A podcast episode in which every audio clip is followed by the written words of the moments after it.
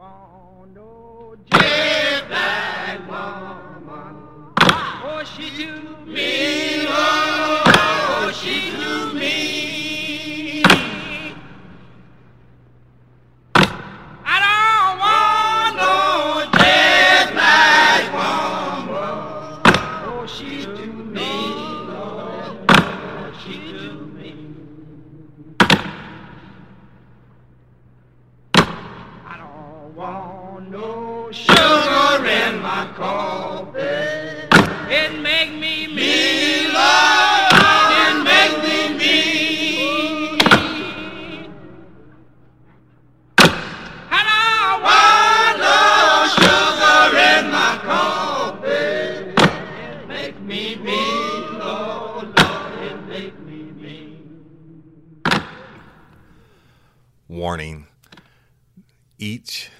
Episode of Real Life, Real Crime, the podcast, will contain descriptions of acts of violence or of a sexual nature and are for people that are 18 years or older.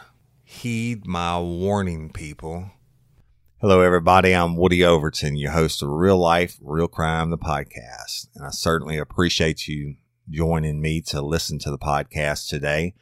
And I uh, love each and every one of our fans from across the world. We're now in 77 countries and we've surpassed 35,000 downloads today. And we're like, what, 10 episodes in?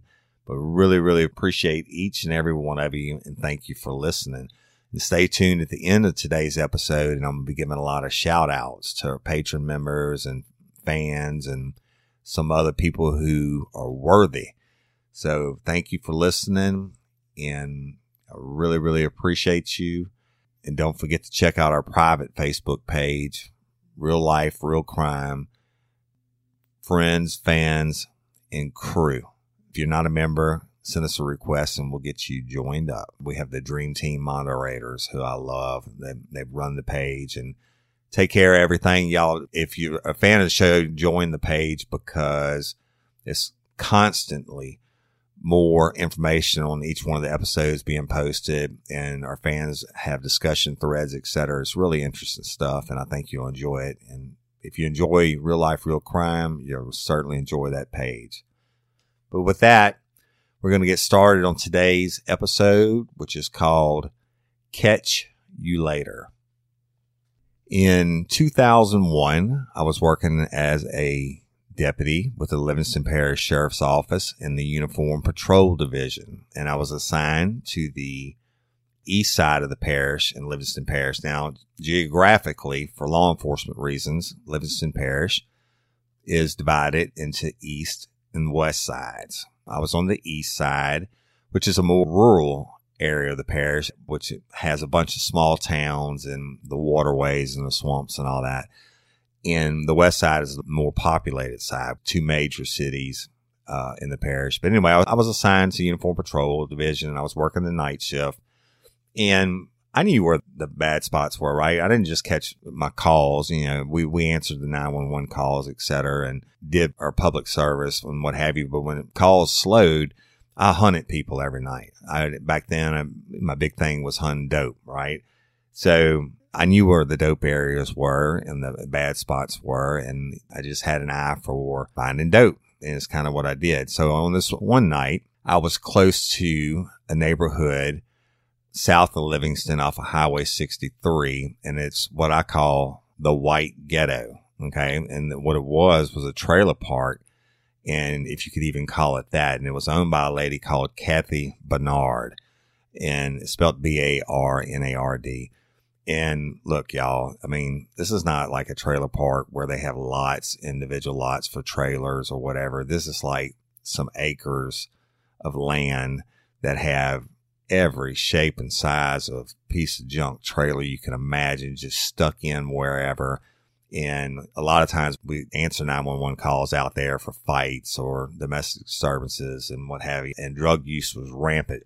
Really, really big place in general, really, really poor people and heavy drug use, et cetera. And now, I mean, these trailers, they had like, you know, more hot wired and extension cords running from trailer to trailer, stealing each other's electricity. And I'm sure there wasn't much of a general septic system and probably quite a few what I call shit ditches in the back where the sewage just drains out. I mean, it's just a really trashy place. The drug use was heavy there. So I'd, I'd set up down the road from there one night and I saw a vehicle coming out with no tags on it. So I waited and I until I got on Highway 63 and I initiated the traffic stop and called it in.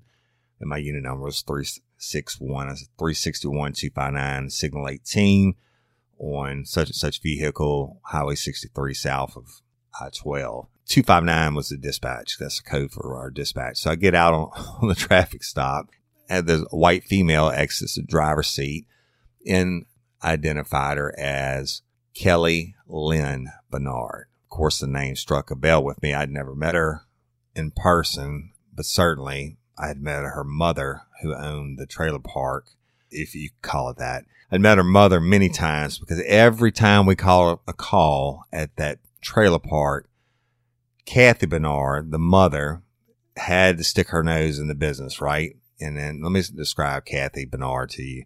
Kathy Barnard was a large woman. I mean, like I'm six foot two. I think she had to be close to my height and just really big woman. Just seemed real unkempt, like long grayish, dirty hair, stringy, whatever. She just was all up in everybody's business. And now she also was very connected, if you will, with the sheriff's office, being the fact that I know she gave a lot of information to Stan Carpenter, who then was over the narcotics division. He ultimately would end up being my chief of detectives when I became a detective.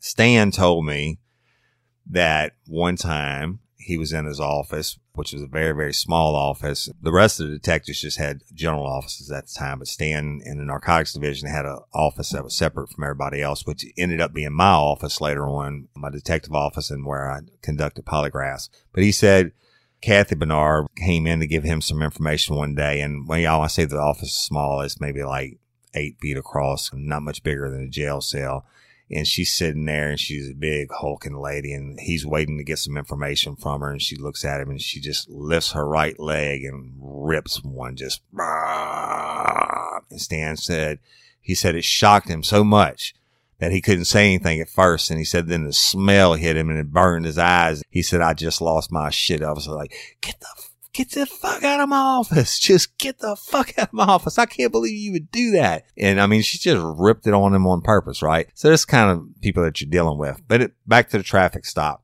Kelly gets out. I identify her as Kelly Barnard. This is my first encounter with her directly. I knew from street talk that she was a crack addict and a crack dealer. And she appeared to be higher than a kite when I'm talking to her. Her eyes are pupils are dilated, she's bouncing, etc. And she's like, I'm, I'm, just coming from my mama's house. I'm just coming from my place at the trailer park, and I'm going to such such. I said, look, you don't have a license plate on your vehicle. And she said, oh, uh, it's not my vehicle. You know, it's not my vehicle. I just borrowed it. And I said, all right. So I ran her for warrants. She didn't have any. I called dispatch to check her name. She didn't have any, but then I just know, right? The, the crack epidemic was still big back then. This before meth really took over.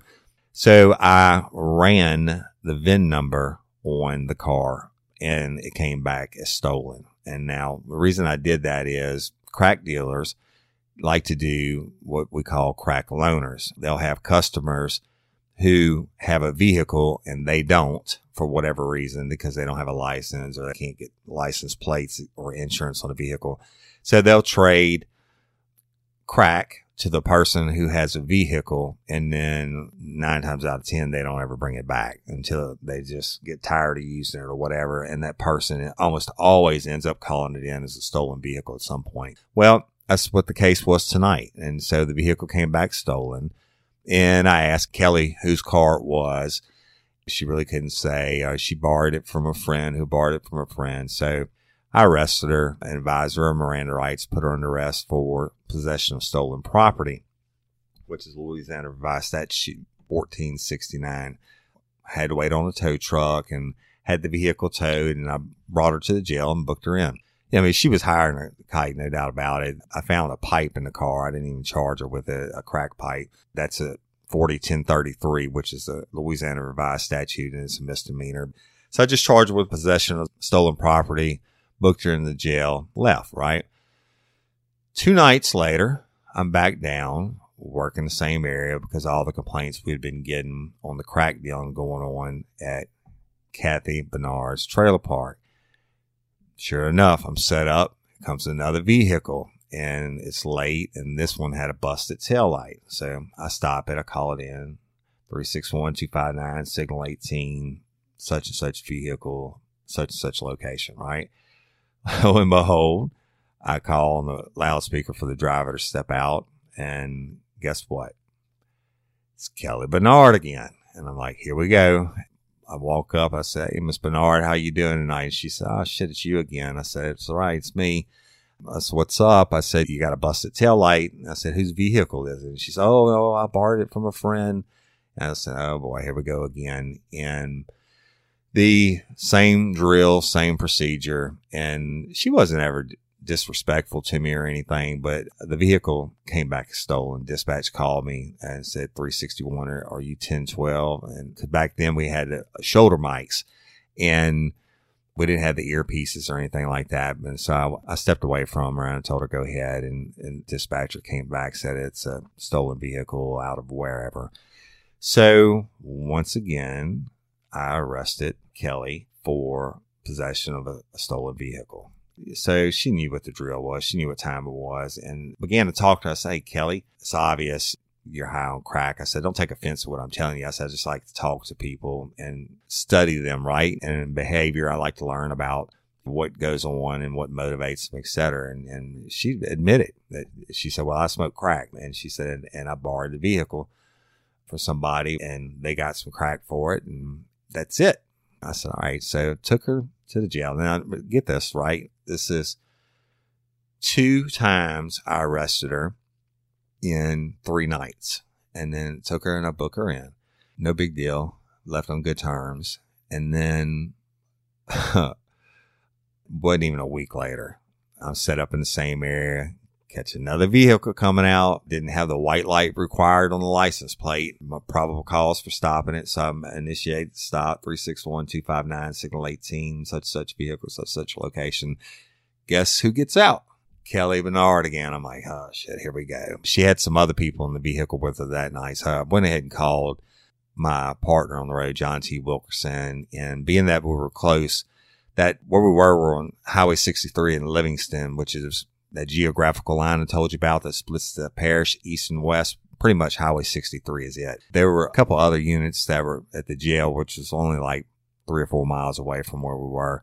And they heard me go out and they knew I was going to do a vehicle search, et cetera, looking for dope. So they came and Hunter Grimes, who ended up being the chief uh, Walker PD came. I remember him there. I think Ken McMorris, uh, another great deputy and good friend of mine came and we went through the whole process, vehicle stolen, and then they had, some of them had some crack and stuff, arrested different people. And while we're waiting on the tow truck, I'm talking to Kelly again. I said, Kelly, I said, how much crack do you smoke in a day? She said, probably two to three hundred dollars worth. I said, how in the hell do you get two to three hundred dollars a day? And she said, well, I certainly don't trick for it.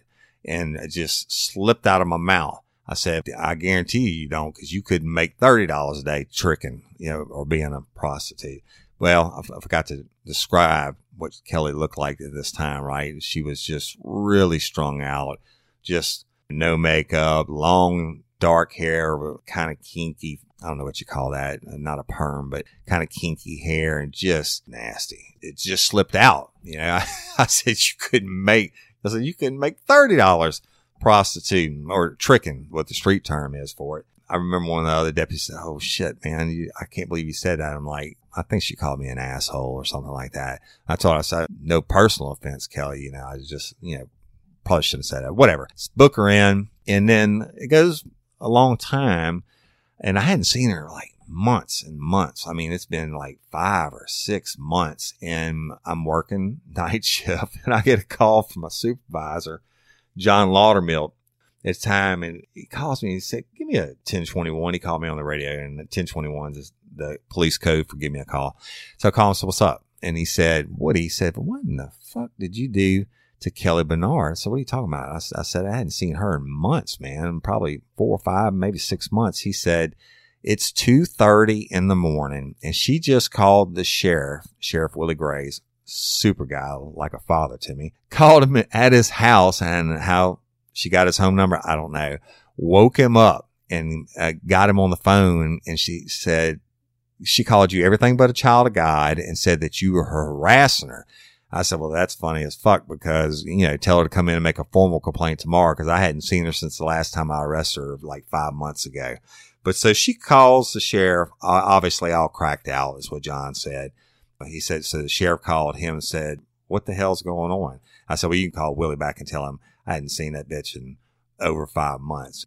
So that's how that ended, right? And, and that was the last time I saw her. Or no, it was after that I made a stop on somebody come out of Kathy Menard's trailer park one night and they had some crack on them and they gave me information that it was they had just bought it from Kelly at Kelly's residence and I called Stan Carpenter who was over narcotics at the time came out worked it and developed actually a search warrant for the residence off based off that fact and we were there serving the search warrant on Kelly's residence or trailer, she actually pulled up and this is how smart she was. She actually pulled up while we were there searching, got out and acted all pissed off and like, what's going on, etc. Well, a search of her person found her to be in possession of crack when she pulls up to basically argue while we're there, etc. So she was arrested on that, that dope charge also, but she was always arrested, man. I mean, she was a frequent flyer times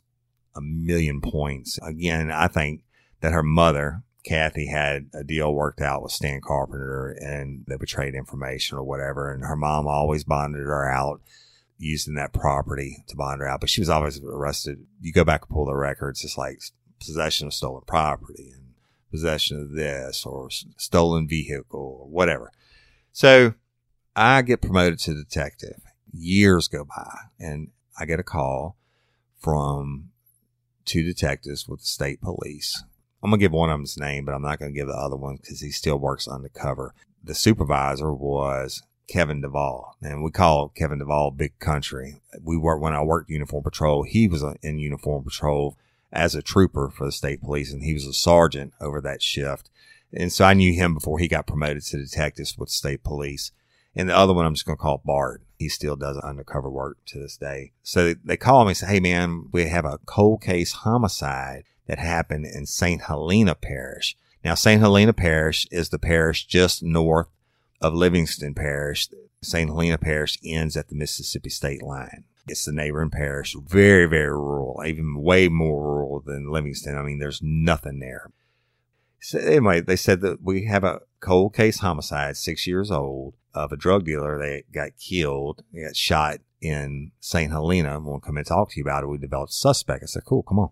And so they came in and at this time I had that office that I told you about earlier that Kathy Barnard, Kelly's mother, farted on Stan Carpenter in. And so they came to my office and told me that they had made an arrest on a guy. This guy gave information as to the cold case homicide in St. Helena Parish. They wanted to verify what the guy was saying is true before they proceeded, that he just wasn't trying to work out some kind of deal to get out of his charges. So Kevin and Bart bring in Daldridge Bonnecaze, and that's spelled D A L D R I D G E is the first name, and the last name is B O N N E C A Z E. Now, Dalvers Bonnecaze came in and they told me that he had stated that he was with Kelly Barnard back in 2001 and they were looking to get some dope, some crack, and they didn't have any money. But Kelly knew this crack dealer in St. Helena Parish that she was really tight with. She used to stay with him and everything else. And his name was Ortha Ray Dorsey, D O R S E Y. And so that night when they were jonesing for some crack, Kelly said, Hey, we can go to Ortha Ray's And I know he's got crack and he's got money. Now, Ortha Ray lived in the middle of nowhere in a trailer by himself. Kelly goes up. Arthur Ray didn't have a phone. So Kelly goes up and knocks on the door. It's nighttime. And Arthur Ray knows her, right? Comes to the door and she's like, Hey man, we're here to get some crack. We want to buy some rocks. So he lets them in. Well, once they go in, Dowdrich, Bonnecaze, pulls a pistol and tells Arthur Ray it's a robbery. And they take his crack and they take his money. Sugar turn to shit. Bam. Dowdrich's gun goes off and shoots Arthur in the leg striking his artery. Now, Arthur certainly would have lived had they called 911 or anything like that, but they didn't do that. They hauled ass and left him there. And Arthur didn't have a way of calling anyone. When they found the body, he had taken a belt and he had enough sense to try to tourniquet his leg off. So he just bled to death in his trailer. This is what Daldridge is telling me. He didn't tell me about the bleeding to death part. Kevin and Bart had told me, given me that information. But Daldridge stated they went over there. Kelly got him to open the door. They go in on the premise of buying crack. Daldridge said his gun accidentally went off, which I don't believe that shit. I think probably Arthur Ray bucked up on him or started to fight and he shot him. But anyway, he says that that's what happened. And he said he shot him accidentally, but they went there with the intent to rob him. And Kelly was the one that was with him. So I polygraphed Daldridge and he was being truthful about being there that night and about Kelly being there and about him shooting Dorsey during the, the course of the robbery. So Kevin and Bart took his statement and they used that to go and get a warrant for Kelly Barnard. And they arrested her and they booked both of them for second degree murder. They booked them into the St. Helena jail for second degree murder and armed robbery. Now, St. Helena did not house women inmates at that time. So Kelly was transported to her second home, the Livingston Parish Jail, where she was held. And good six year old cold case homicide that was solved. But man, the family, when they brought Kelly to St. Helena and Daldridge in for their pleas and stuff like that, Arthur Ray Dorsey's family was pissed because it turned out, like I said earlier, that Kelly knew Ray, but not only did she know him, she played the family the whole six years. She would hug them and tell them she was sorry and she didn't have anything to do with it and the family was really pissed. And there's one news article where the family talks about what they won. And I want to read you a quote out of it. You and y'all know I don't do quotes often, but this this goes to show you Kelly Barnard's twisted, evil mindset. They said for six years she acted like a friend to the family, mourning the loss of their loved one and family members got a chance to confront the two suspects face to face, and this time around it was on different terms.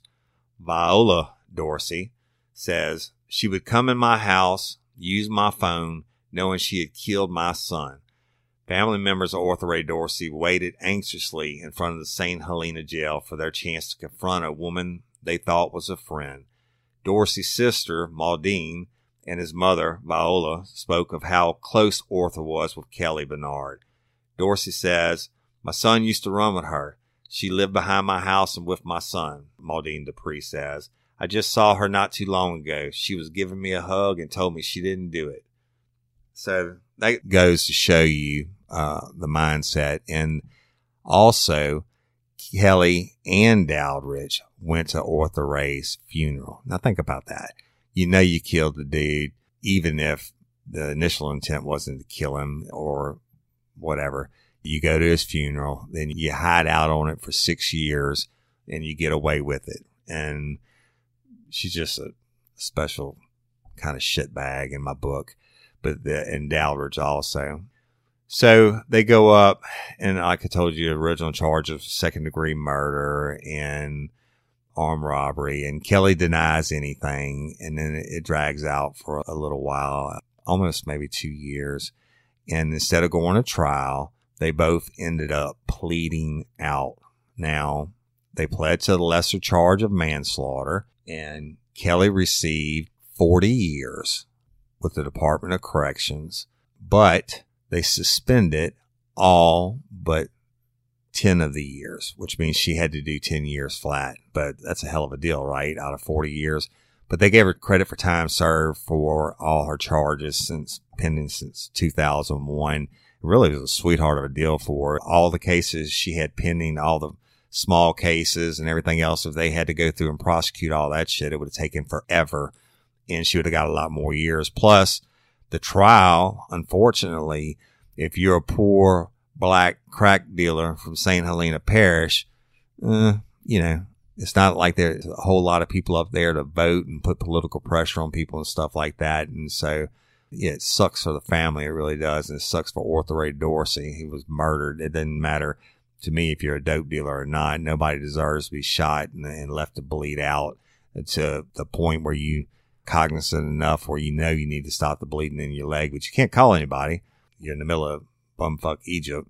So it's a bad deal, but Kelly Barnard served 10 years. And guess what? She got out in 2018. At the time I'm recording this, she's been on the street for almost a year, y'all. Can you believe that? All the crimes, all the stuff, all the crimes, all the stuff that girl did, all the times she was arrested, living the crack life. And she served 10 years and got out and is not on probation, not on parole eh, or anything, just flat 10 years and got out. So I can only hope that she turned her life around and found Jesus or whatever, got some kind of degree inside and stays off the crack pipe because otherwise I'm sure she'll be a frequent flyer again. And Dalrich, Bonnecaze got 40 years and they suspended all but 12. So he had to do 12 years that's the way it rolls. I guess is the way the ball bounces. And it's a good cold case. And I mean, it's, it's not anything that's famous or going to make the national news. You're not going to find many news articles on it, but interesting enough. And that Kelly Barnard high as a kite one night, called the sheriff in the middle of the night and filed a complaint verbally over the phone on me. And I hadn't seen her in five months. And so I took no small amount of pleasure that day when we arrested her. And I said, Hey, Kelly, you remember calling the sheriff up in the middle of the night and, and telling him I was harassing you and I hadn't even seen you in five months? I said, What you going to call and say to him now, girl? And she said, Fuck you, Woody Overton.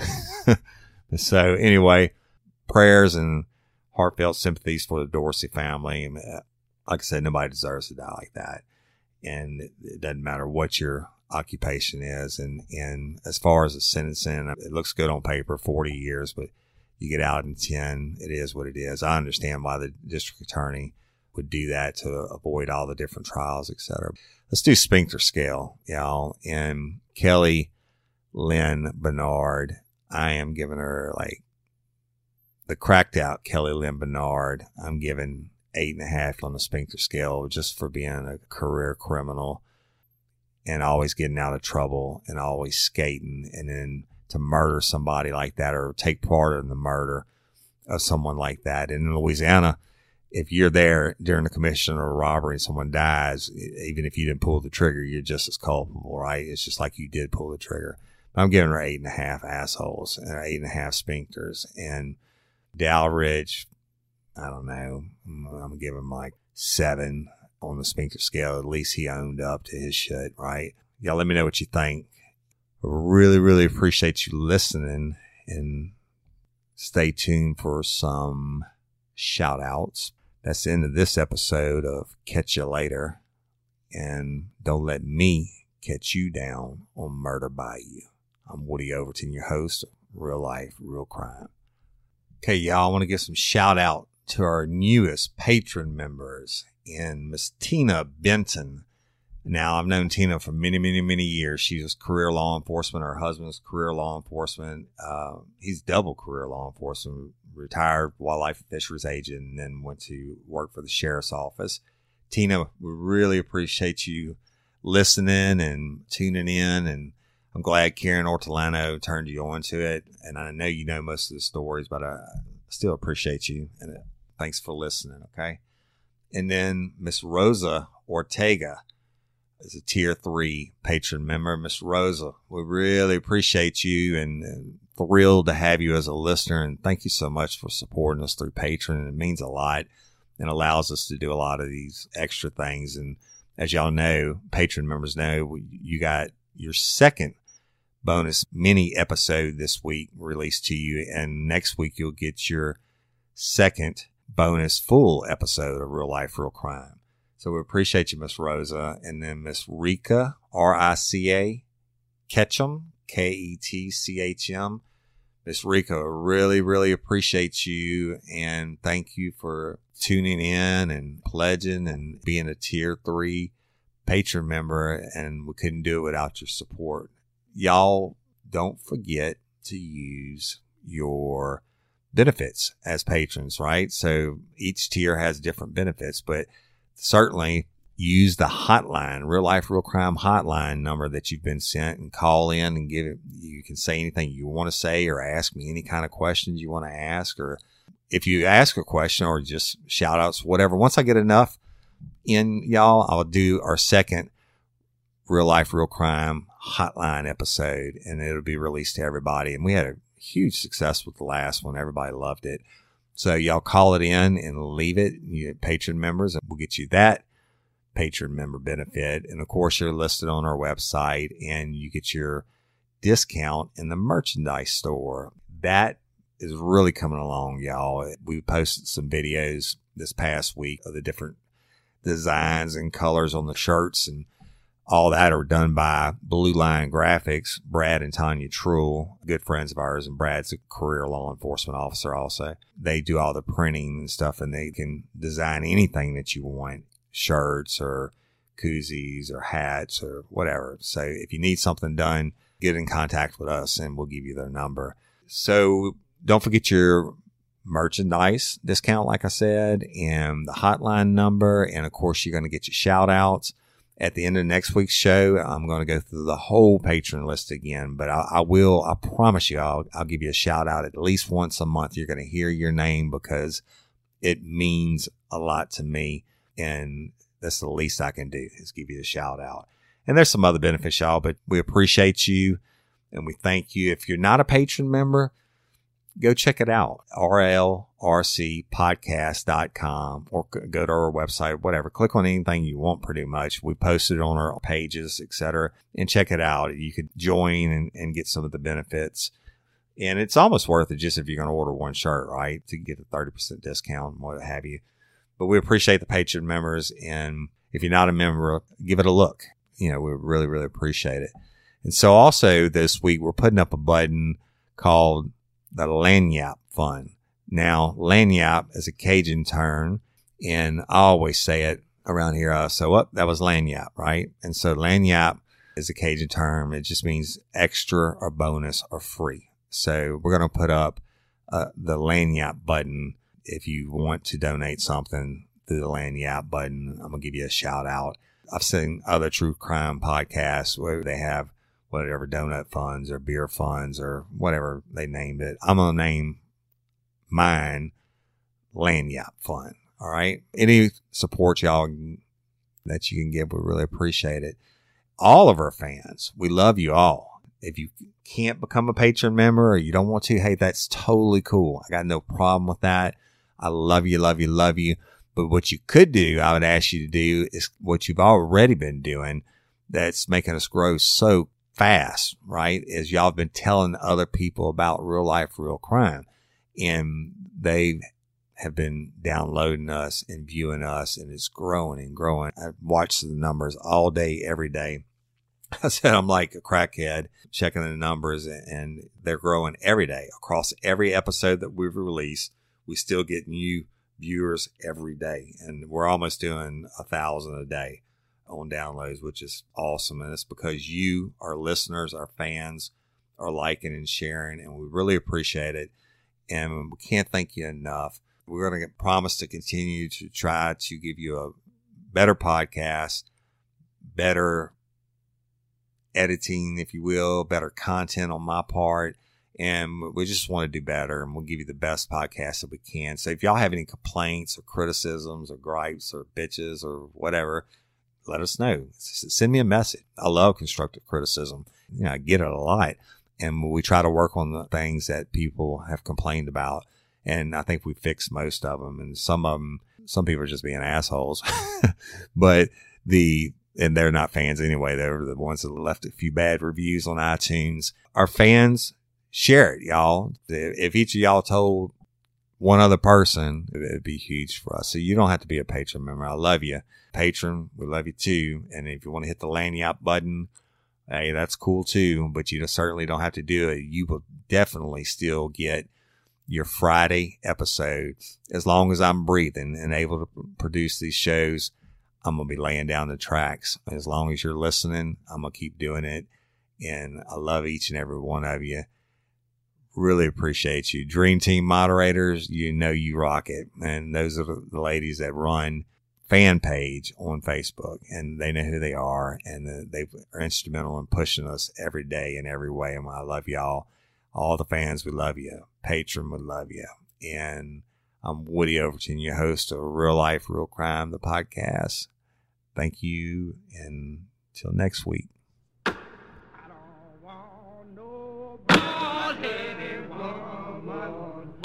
She.